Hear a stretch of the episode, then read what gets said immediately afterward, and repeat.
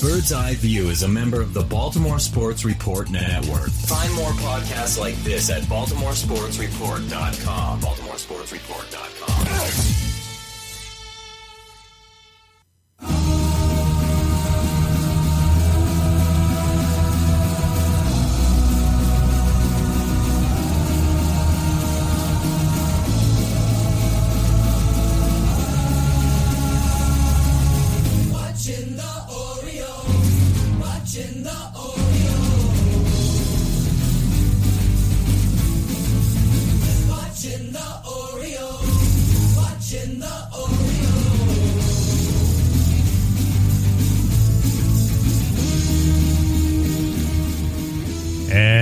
Back to Bird's Eye View. When it comes to the Orioles, this weekly podcast is your official source for a lack of insight and baseless opinion. Today is February 18th, 2015. I am Scott Magnus, and I'm here with my big boy, my color commentator, Jake English. You should be listening to us on Bird's Eye View Baltimore.com, which has a fresh new look going into the 2015 season. You should also be checking us out on Baltimore Sports Report. We are on there pretty often posting articles, and also you should be checking out Baltimore Sports Report's podcast that they put out every single day called Baltimore Sports Today. It's a myriad of Maryland activity from Terps basketball to Ravens coverage to the Orioles. Hopefully a lot more Orioles coverage now that we're starting to finally get into baseball season. You should be checking us out on various other third-party applications such as Stitcher, Miro, Double Twist, and I suppose that Apple product known as iTunes.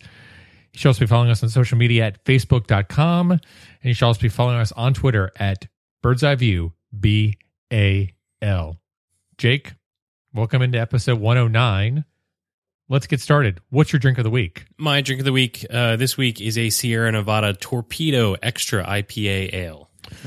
Jake, I'm going with a Dr. Pepper Cherry with some Irish whiskey at the bottom of it. You know, I thought it was weird at first. Yeah. No, that's not true. I thought it was really weird at first. But, you know, after having sampled just a small bit of it, I take it all back. Jake, I had to fill another glass up, okay? You are, it's fine. Yeah, just keep it simple and everything's fine. But let us know what your drink of the week is. Yep. We are drinking it and keeping track of it on Untappd. I am at Jake E4025. And I'm at MAGN 8606. Let us know what you're drinking through the week, and especially as games start to transpire now for spring training and the rest of this year, we want to be drinking what you're drinking this year.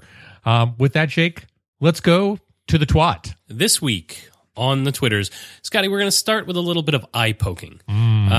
You know, we're gonna go through a tweet from Dan Connolly, who tweets at Dan Connolly's son. He says, according to at Clark Spencer, Miami will host the 2017 All-Star Game.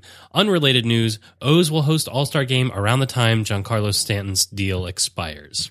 I think it's not crazy to think the MLB might just be toying with us at this point. Well, to be fair, I'll come back to Miami's going to be an excellent host city in reality. I mean, it's going to be a great situation for Major League Baseball to get a lot of people down there. Let's take a look at San Diego for the winter meetings. It was a banner city for the winter meetings to be held on. So I think, you know, holding it in those warm areas for people to go and kind of visit, I think great. And honestly, Baltimore has a lot to work to do for their infrastructure alone that, you know, let's give them some incentive just to do some stuff. Well, I think if the game is going to happen in Miami, that dancing kid is going to have to be there.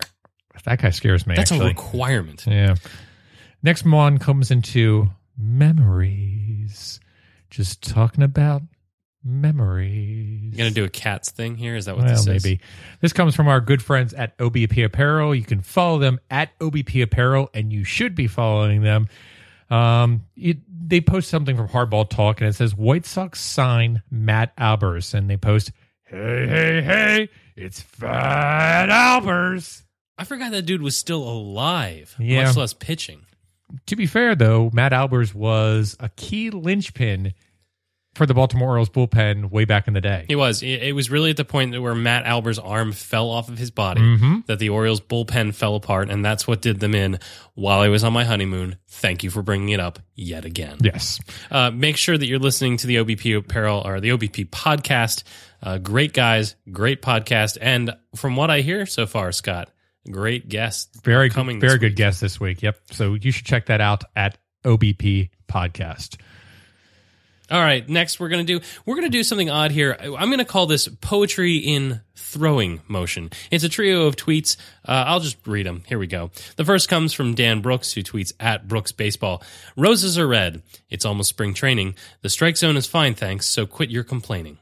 Hashtag Pitcher Valentines. Next one comes from David Cameron. You can follow him at DCameronFG. It says, roses are red. Get them if you like. That pitch was at my ankles. Stop calling that a strike. Batter Valentines. Nice. The last comes from Wendy Thurm, who was a guest on the Baltimoreans podcast and was great. So go and check that out on the Baltimoreans archives. It was a really fantastic interview. But she tweets, roses are red. Commercials are too long. To shorten the ball games, cut the ad songs. Wendy wins. Good job, Wendy. Bravo. Although, yeah. I have to just qualm here. If she had made it song and not songs, it would have been the perfect tweet. Yep. The perfect tweet. All right. Let's get some perspective, and this comes from our friends also Orioles Uncensored. You follow them at O's Uncensored. As an Orioles fan, I can't really hate A-Rod for doing steroids. I mean, hell, the entire 2005 team was one giant steroid. I'm sorry, is he trying to bring an intelligent comment to Twitter? Hey, the land of hot takes? Back off, okay? All right. Back off. That I like to see. Scott, a great tweet that came from a listener, friend of the program, all-around great guy, Chris Maurer. He tweets at MaurerFTW, which I assume is for the win. He tweets at Bird's Eye View BAL, can you create something similar to the explicit tag that will warn people when you sing during the episode? No. No, that is a banner idea. That's a terrible idea. After what happened last week, the real victim was not the listeners. The real victim was we had Zach Wilt on for that segment, and he was not prepared for that. No, he was expecting professionalism. Oh, wait, he wasn't expecting professionalism coming on this show. But no, but that was that. We ought to have some sort of warning. Chris is absolutely right. Chris, I will work on it, all right? To be fair, we just broke that rule with me kind of singing at the top of this segment. Yeah, I'm being well-behaved. Well, so we're continuing the theme of this show.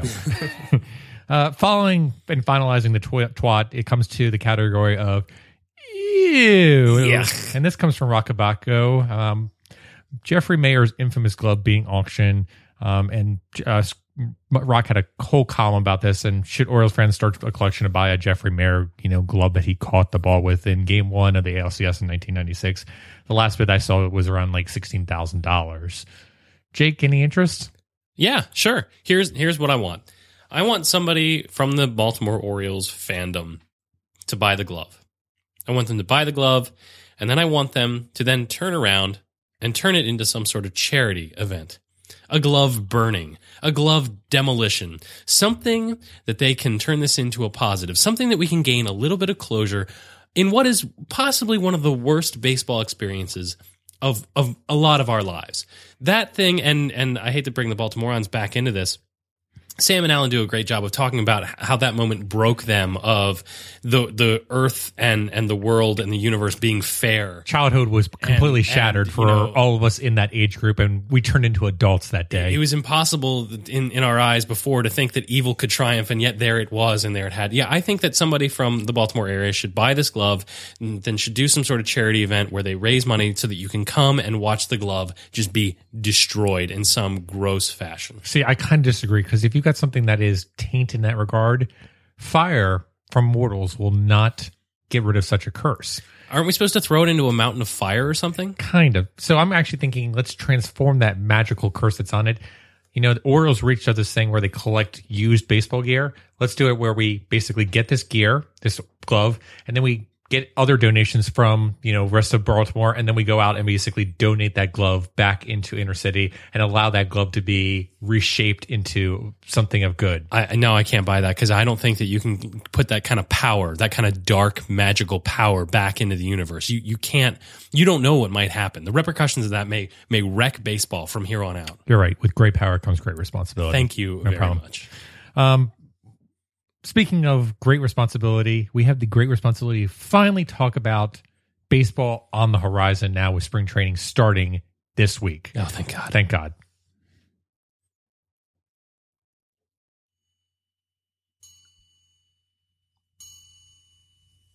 Our life together is so precious. Together We have grown. We have grown. Although our love is still special.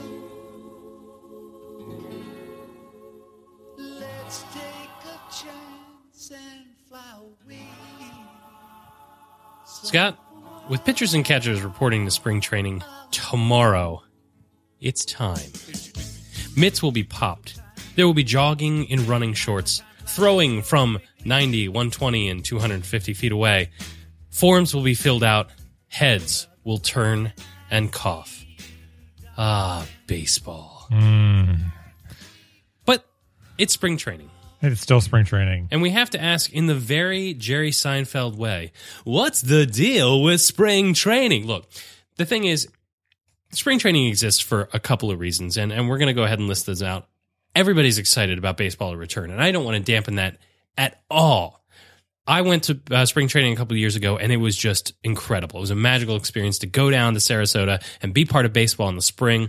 I loved it. But can we agree that spring training kind of sucks? No. What? There's no way I can agree to that. The excitement will pass, and sooner or later we'll be so sick of spring training. We'll be so sick of getting reports on who came out in the second inning because they had to go run or something that we'll be desperate for spring training. Look, a couple of things that spring training is for, right? Okay. It's for veterans who are sure to make the team to get ready. You know, they know what they need. They know how to get their body in shape. They know how many innings they need to throw, how many at-bats they need. There's no mystery there. There's nothing interesting. You get a game where people are trying to win unless it gets in the way of that program that they've got. Not that fun. Well, it's the same way with any preseason aspect. But again, it's the tiniest bit of shred that we can have in terms of baseball. It's the same thing if you're a football fan. You will, go to... watch preseason games and stuff like that. And you'll be like, can't believe I'm spending full dollar to go to a preseason game, but you'll do it to get that slight inkling of football. You mean like the Pro Bowl?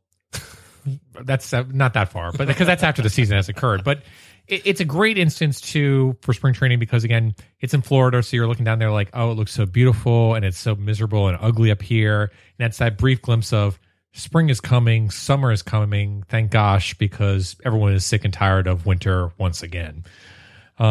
So, yeah, I understand what you're saying about being a little reserved with spring training, but for the diehard baseball fan that is listening to the show, spring training can't come soon enough, and finally it's here.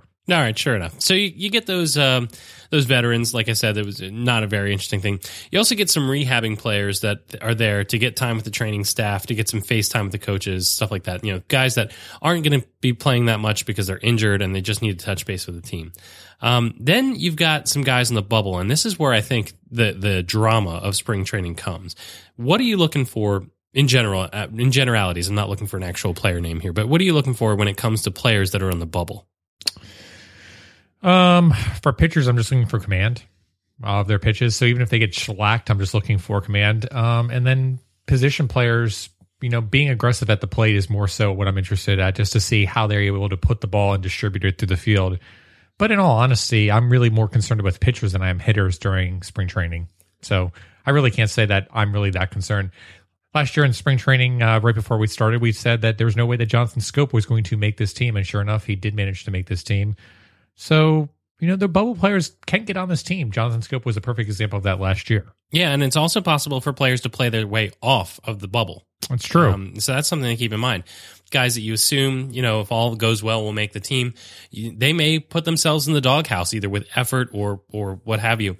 I think it's harder to say that they put themselves off the team with performance. You know what I mean? Like, it's hard to imagine that somebody can slump so bad in the spring that somebody will say, oh, he's just not good. Between small sample size and the fact that they're just getting going.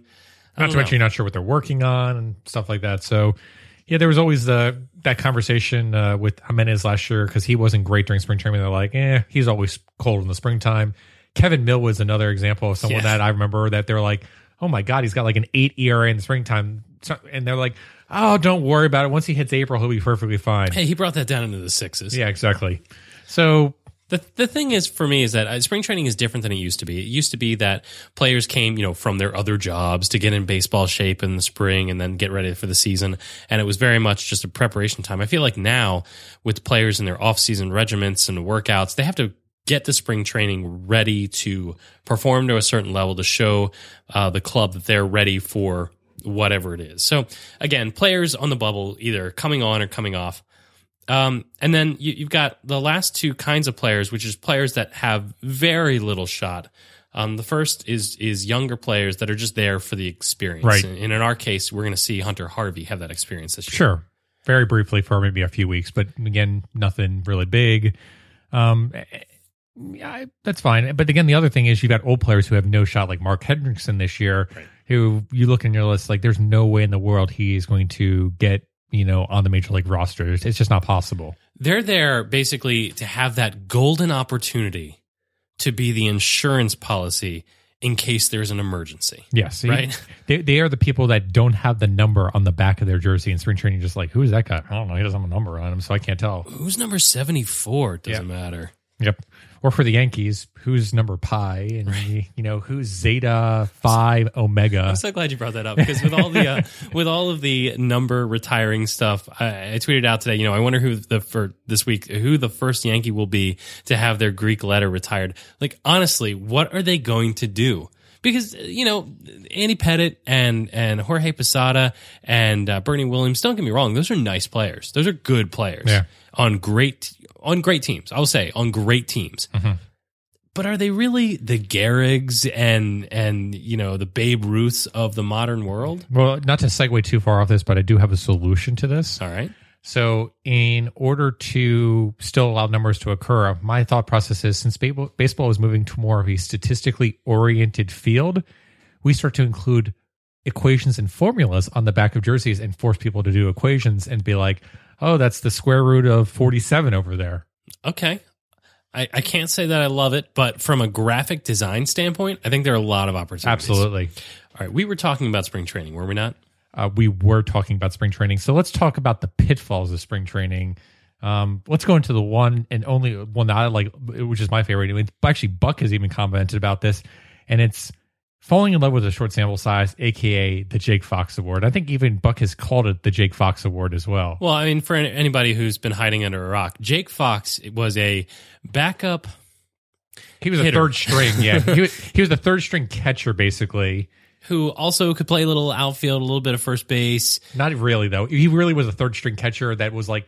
He was a DH. Yeah, third string catcher / DH. And he went on a home run tear in spring training. He hit like 11 home runs in spring training. And people were just like, this is going to be amazing. And then April happened and womp womp. It's so weird because, you know, you have guys in spring training who are like, all right, I'm going to go in there and work on my changeup today. And it has nothing to do with the count and the, you know, the situation on the field. It has nothing to do with baseball mentality other than getting my work in, that kind of crap. And so if somebody mauls one of these, I'm working on my changeups over the fence 11 times, that should not tell you who makes the club and who doesn't. Right.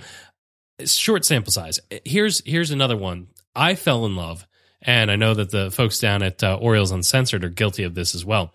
I fell in love with Ryan Flaherty Mr. the year F. that I went down there to go see the Orioles at spring training. He put on a power show. He played several positions at a high level. And I was like, wow, this kid can play ball. This kid, you know, if you give him at bats, he will do things. Yep. And, I mean, that's the whole Mr. F argument, right? I mean, Ryan Flaherty either has his detractors who say he's a bum, or you have his defenders who say if you give him the time, he'll do, you know, magical things. And I feel like you see both sides from him. Yeah, I think, again, that comes back to a sample size thing. And, again, you look at the way he approaches things and how he's done. And he's a good quadruple A player, but he's certainly not an all-star. All right, so you talked about the pitfalls of spring training, and I think that's a good point. Moving in from the Jake Fox Award and talking about the small sample size, we say we don't want to get too wrapped up in that, but I ask you, there's probably a danger in writing off a slump, you know, in going in the other direction and saying, okay, well, the guy's struggling, blah, blah, blah, blah. Is there a danger of saying, oh, it's just spring training, blah, blah, blah, for a guy who just starts out stone cold? Now, because I remember there was several seasons ago where Adam Jones came out of spring training and was only at like 180, and everyone's just like, oh, I'm not sure. I think Jones might be regressing, and he came in April and hit somewhere like 260, 270. So again, you can't just look at one sample size and just be like, oh, he's, you know, not going to do well this season. It's such a small thing, and you've got no clue what they're working on. So just chalk it up to, it's spring training. And we talk about guys in the bubble, and we're going to actually go into some roster projections in just a second. But like, I also wonder, like Kevin Gausman, this is a huge spring for Kevin Gausman, and we'll go into that in a little bit. See, I don't think it's a huge spring for Kevin Gausman. Well, thanks for undermining my point. It wasn't important. No. There's other people that I could give consideration to. Who, this is a huge spring for them. All right. Well, let's pretend it's a huge spring for Kevin Gausman. Let's step into Jake world. Nothing. Up is down. Left is right. Black is white. All that stuff. All right. Well, I'm going to stop you and let's go to rosters, because I think this segues very well into our discussion, because one of the topics that we have are differing on as for our projected rosters is the starting pitching rotation. Jake, you've got, I think we've got a very similar rotation. We've got Tillman, Chen, Norris, and Jimenez for the five being in there. And where we differ is I see Gausman being in the starting rotation.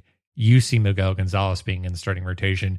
Both players have options. Both players can be optioned to the minor leagues. Jake, tell me why it's a bigger spring for, you know, Kevin Gausman than it is Miguel Gonzalez. Well, both those guys I would say are on the bubble, and it would be, it's odd because if they don't pitch well in the spring, one of those two guys is going to be in the minors, which is a bummer because the other four guys, regardless of what their spring looks like, are going to be fine. And that's a very difficult. It's a very difficult thing for me to kind of plan out. Okay, well, Bud Norris has an absolutely terrible spring, but we know it'll be fine. Whereas either of these two guys, Gonzalez or Gausman, I think should be in the rotation, and you know one of them is going to have a worse spring and be in the minors. I think it's important to note there that we make that five-man rotation. Both you and I agree that Jimenez is the sixth best starter of the group, right?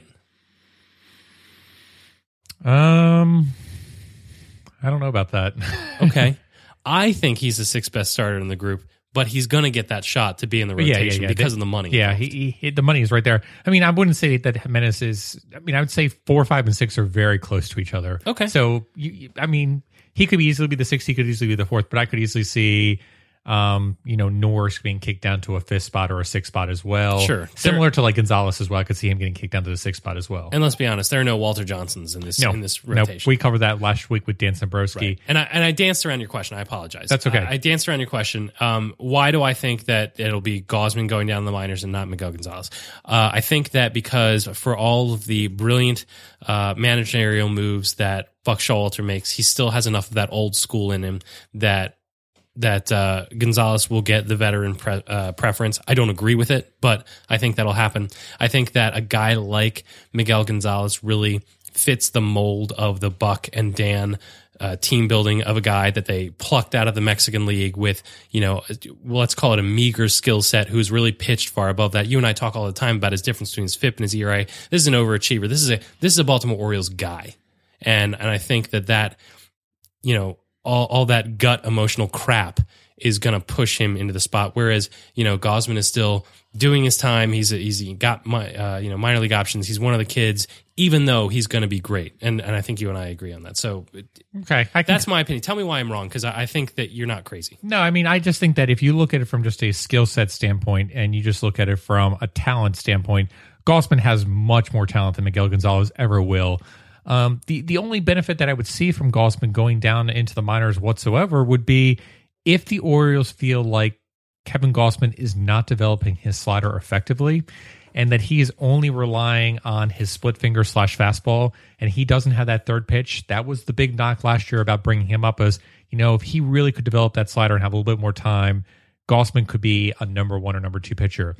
My opinion is Gausman's going to develop that slider this year in spring training. I still come back to, I think it'd be really interesting for Gausman to start throwing that circle changeup, which I wrote an article about on birdseyeviewbaltimore.com. But I think if Kevin Gausman can get that slider down this spring training, Kevin Gausman will be better than Chris Tillman this year. And honestly, if Dom Chidi and Dave Wallace can do with Kevin Gausman for those secondary pitches what they did with Zach Britton last spring, mm-hmm. I mean, the ceiling, you can't even see the ceiling for this kid. Yeah, and the thing with Gausman was it's a lot of command issues, and you wouldn't think that looking at some of his numbers. But again, his K rate is a little bit on the lower side compared to what he should be throwing, and his walk rate was okay. But, you know, there's a great article on Fangraphs talking about Gausman throwing more high strikes in order to get more whiffs, which makes perfect sense. And it's obviously a situation where if you're looking at a slider, his slider had amazing break on it, but that amazing break took it out of the strike zone. If they can have him elevated a little bit and still have that massive break on the slider, I think the command can really be there. So I think Kevin Gausman's really close to being a dominant starter in Major League Baseball. And I think that they work out those kinks during spring training where they can't leave him off the rotation. And I think Miguel Gonzalez goes down to AAA and is a swingman back and forth between Norfolk and, you know, Baltimore, just like he was last year, in preparation for next year when he, you know, is going to be a part of this rotation. And this is a segue into our next spot. If the bullpen weren't so tight, I would say he's the spot starter, long man in the pen. But I don't think we have the room for that. So let's go into it. Let's talk about the bullpen. Tell me who you've got for your seven-man pen, because we have a couple of differences here. Sure. So I think we've got pretty much the same. We've got Britton, O'Day, Hunter. We've got Wesley Wright in there. We've got Brad Brock in there. We've got Shane Verrett in there, who's going to be the Rule 5 guy. Again, I think we feel like he's going to be the opportunity because, again, of his velocity that he's throwing in there. Yep. It's going to be interesting, though. He is a high single-A pitcher, though. He's a high single-A pitcher. So it'll be interesting to see whether or not he can stick it out with a command standpoint. The big question that comes down to is what happens with Brian Mattis to a certain regard. I think that Brian Mattis is going to somehow get traded, but maybe I'm wrong. I think Webb might get that spot, but I think it's either going to be Mattis or Webb that's traded during spring training. Well, yeah, I can't believe that Mattis hasn't already been traded at this point. I can't believe he wasn't traded. I can't believe he wasn't tendered a contract. But I agree. It would make all the sense in the world for Brian Mattis not to make the roster, but he just doesn't. He just doesn't appear to be moved. And we talked about this last week on the show, so we're not going to harp on Brian Mattis anymore.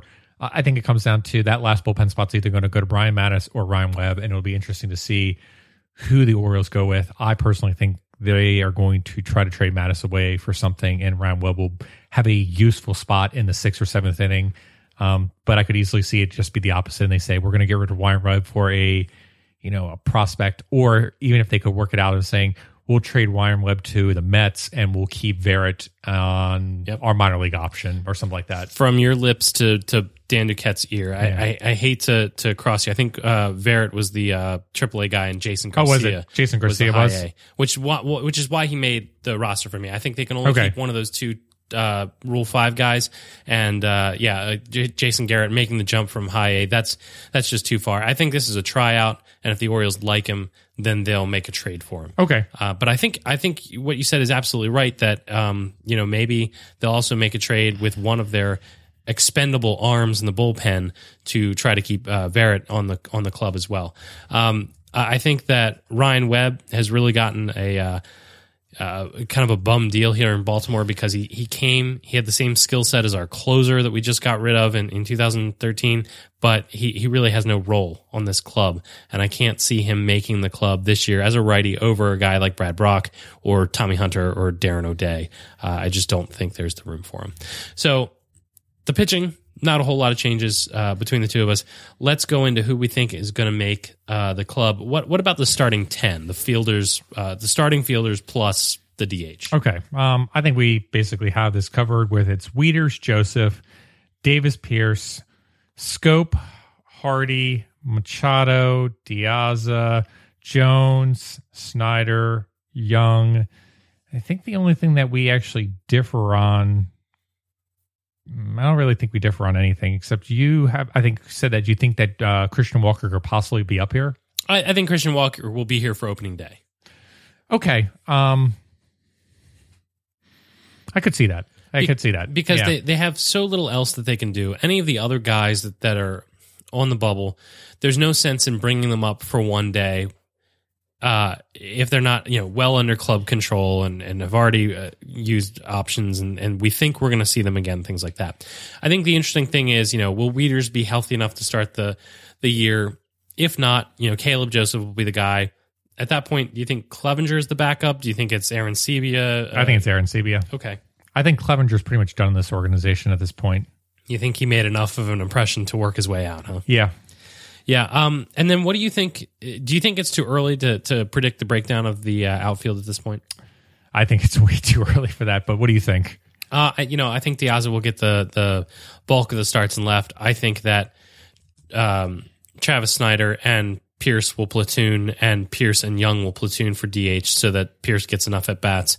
And I think that David Lowe will probably be the fourth outfielder. That's. By the way, I just checked it up, and I had Verrett and Garcia confused. I actually think Garcia actually makes it on the roster, and not Verrett. So you think the high A kid goes on the roster? Yeah, because he's got a 98 to 100 mile per hour fastball, and just coming off of Tommy John's. Okay, well, I mean, you're crazy, but that's fine. I think at least one of the Rule 5 guys gets on there, and I'm going to say it's the other one. I'm going to say it's Garcia. Okay. I wanted to agree with you. I'm like, oh, Jake obviously did the research and did this before, but then I was like, wait a second, that doesn't seem right. So now I went back and looked at it and said, no, it's Garcia. So, all right. So you think that the less likely to make a kid will make it. I respect the effort. I respect the prediction. I just can't go there. I like the speed, baby. When we talk about the roster, you know, we did some of our prep before the breaking news today that the Orioles were close to signing a deal with Everett Cabrera. Yeah. They have recently signed Jason Nix. Minor league deal, though. Because apparently it's important for him to be part of every AL East club. I don't think either of those two cats make the club. Do you think? Nope. Neither one of them make them. Both have options as well. Well, I mean, Nix is on a minor league deal, so they don't have to put him on there. Everett basically has a major league deal, or at least they're pending a major league deal, but he has one option remaining, so they can put him back down to Norfolk and send him right back down. Similar with Ray Navarro, who they signed in November of this year. He's also a similar utility infielder. Again, he's got three options remaining. He can go to Norfolk as well. I kind of was thinking about this recently too today, and it's like, why are they doing this? And I came back to the whole situation of they lost Buck Britton earlier this season, offseason, to the Dodgers organization. I'm wondering if they're just kind of trying to restock some of that infield depth that was pretty absent last year and was one of the reasons why we really couldn't get someone up here when Ryan Flaherty and Jonathan Schoop were both doing so terribly offensively. And it may also be to push Jonathan Schoop to make him work hard, you know, because if all you have to compete against is Ryan Flaherty, a guy who's proven that he can't do it as a starter in this league, you know, maybe bring a guy in here that you can legitimately think, oh my gosh, this guy might get my job, is what they've done to push Jonathan Schoop into making sure that he prepares as hard as he can over the spring. You've heard good things about his weight being down, about him being serious about playing baseball this year. That's all good and fine. We need to see it, and I think that that's probably what that's about, if you ask me. Yeah. Okay, we've analyzed this enough. So your big surprise of, you know, making the team is going to be who? It's going to be Kevin Gausman not getting on the rotation. Yep, and Verrett making it as part of the bullpen. Okay, and I'm going to go with Garcia making it in the bullpen with the single high A guys being my major surprise. All right. I don't think there's going to be any other major surprise going into this ballsy season. Magnus. Yep. Crazy, but ballsy. Yep. So let's go ahead and break down, I guess, abstinence. You want to go with that? Abstinence? Okay. It's time for a breakdown. Never gonna get it, never gonna get it, never gonna get it, never gonna get it, never gonna get it, never gonna get it, never gonna get it, never gonna get it, never gonna get it, never gonna get it, never gonna get it, never gonna get it, never gonna get it, never gonna get it. Scott, today is Wednesday. It is February 18th, and today is Ash Wednesday. Oh, okay. It's a day set aside for smearing stuff on your head and starting 40 days of discomfort. Yeah, I think the father in my church was actually singing that song today.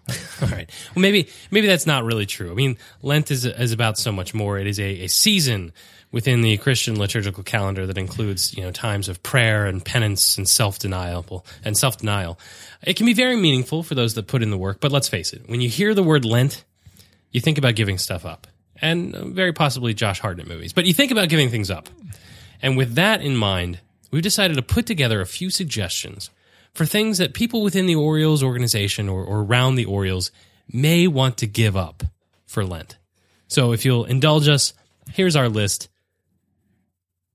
Here's the first one. Adam Jones. What's the thing that could really hurt him? What would be a real sacrifice? Bubblegum. Middlemen. Middlemen would be a good one. I'm thinking bubblegum. Okay. No bubbles for 40 days, 40 nights. Maybe take a cheat on Sunday, but not at the ballpark. I'm thinking middlemen. Let's go to the popular topic, which was Dan Duquette this offseason. Jake, what's he giving up for these 40 days? I think it's got to be Canadian bacon. This is the perfect time for him to go dumpster diving. Ooh. So we're going to tell him no dumpster diving, Dan Duquette, because he really wants to go dumpster diver and looking at that waiver-o-matic right now. He does love him some washed-up middle infielder, for former first-round picks. Yes. All right, next one is Chris Davis. It's kind of a serious one, all right? Okay. This is a real emotion here, and I'm not even going to make fun of his PED thing. I think he should give up the dip. Okay. People give up drinking, people give up smoking. We talked about this in the past, that we don't think the dip is a great thing. See, I was going to go for the cheap last and go for the PED thing, but you're absolutely right. Chris Davis needs to give up the dip and just, basically eliminate that from his arsenal.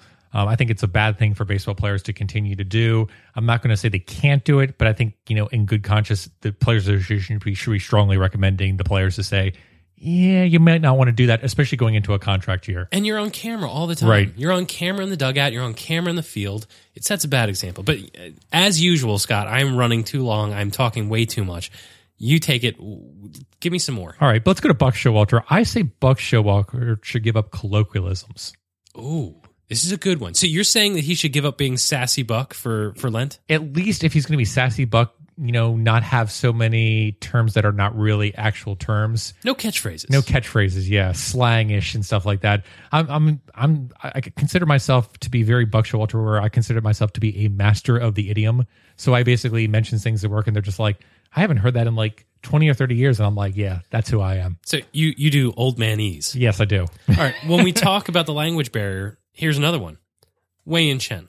Okay. I think he should give up the I don't speak English shtick for Lent. That's a good one. Cut the Mandarin. We know you can speak English. So he comes out with a British accent, basically. Yes. I'm fine with Bringlish. Go ahead. All right. And if Gary Thorne is going to actually come back into the booth, he needs to stop drinking so much in the booth. So the booze is gone. We're emptying it out. We're going AA within the Masson booth. So it will be the Gary Thorne, not the drunk Gary Thorne. That is correct. Wow. And speaking of the Masson booth, we also have Jim Palmer. So, Jake, who's Jim Palmer giving up this for Lent? All right. Well, I grew up Catholic, so I'm very familiar with this. I'm going to talk about denying oneself of oneself. You know what I'm talking about here? Yep. Jim Palmer can't talk about himself for 40 days. There's no way he makes it. No way. All right. What else you got? JJ Hardy is going to have to give up pausing when he starts his name. Actually, you know what? That might be a better one for Ryan Wagner. Absolutely. He has to deliver that straight. None of this J, pause, J. Pause. Yeah. All right, what else you got? But Ryan, keep doing that. That's amazing. Next one is Brady Anderson. We're going to have Brady retire the leather for 40 days. And no, we're not talking about the baseball kind of leather. Ooh. Yeah. Ooh. That's a deep cut there, Scott Magnus. I believe that's a inference of some sort. It is. Next one is going to go to Ubaldo Jimenez. He's needing to give up the mechanics that he currently has because it ain't doing no good. That is a bad thing. Yep, those mechanics are a sin, my friend. David Lowe. I think David Lowe, for the entirety of the season, should give up clean eating. Well, that's a good one. And the last one we have is TJ McFarland. We say that he should give up shaving his upper lip, but we insist on everything else. Yes. You keep that stash, everything else clean as a whistle. Yes. So those are the things that we think the Baltimore Orioles should be giving up over the next 40 days for Lent. Will they get anything out of it? Of course not. I mean, they're not going to get any, thing from it, but make sure that if you have better ideas that you tweet us at Bird's Eye View, BAL. You tweet us with the hashtag Lent Orioles. That's LENT Orioles. Hashtag Lent Orioles. Who should give up what? Let us know. This is the important thing. All right, let's go ahead to blowing the save. We are going to be going on to a Toronto Blue Jays podcast to talk about the Baltimore Orioles and this whole offseason and where we think the Orioles are going to line up.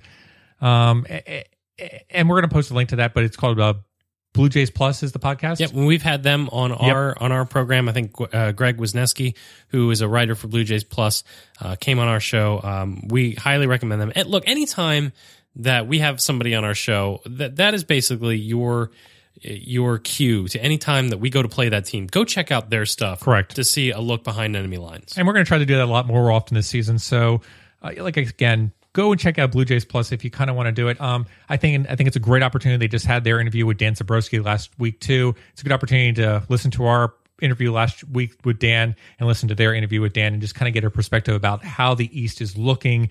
Because again, I think that's critical, especially when you're looking at division playoff races when you're going to be playing someone 18 or 19 times in the year. And I have to tell you, since the Orioles have been better, I have become much less provincial about baseball. I don't know if you've had the same experience, but I used to be so resentful of the MLB because of, the Orioles being terrible and everybody else being so much better that I couldn't handle looking outside of my own little realm. But now that I'm still there. Now that that's okay, I have a much easier time taking in the national game. Nope. I still am in the situation where I'm willing to hold grudges against people, especially that Royals fan last year that called a balk after they took the lead. I just hate his kid. You know what? Look for that blog post. It's on birdseyeviewbaltimore.com.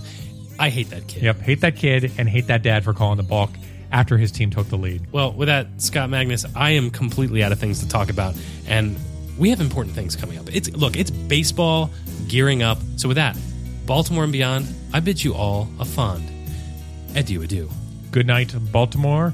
Be safe out there, stay warm, and enjoy the spring training pictures on the Twitter.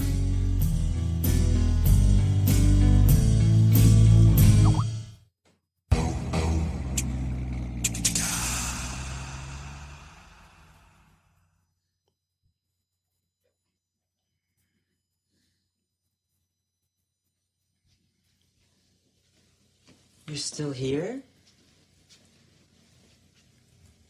It's over.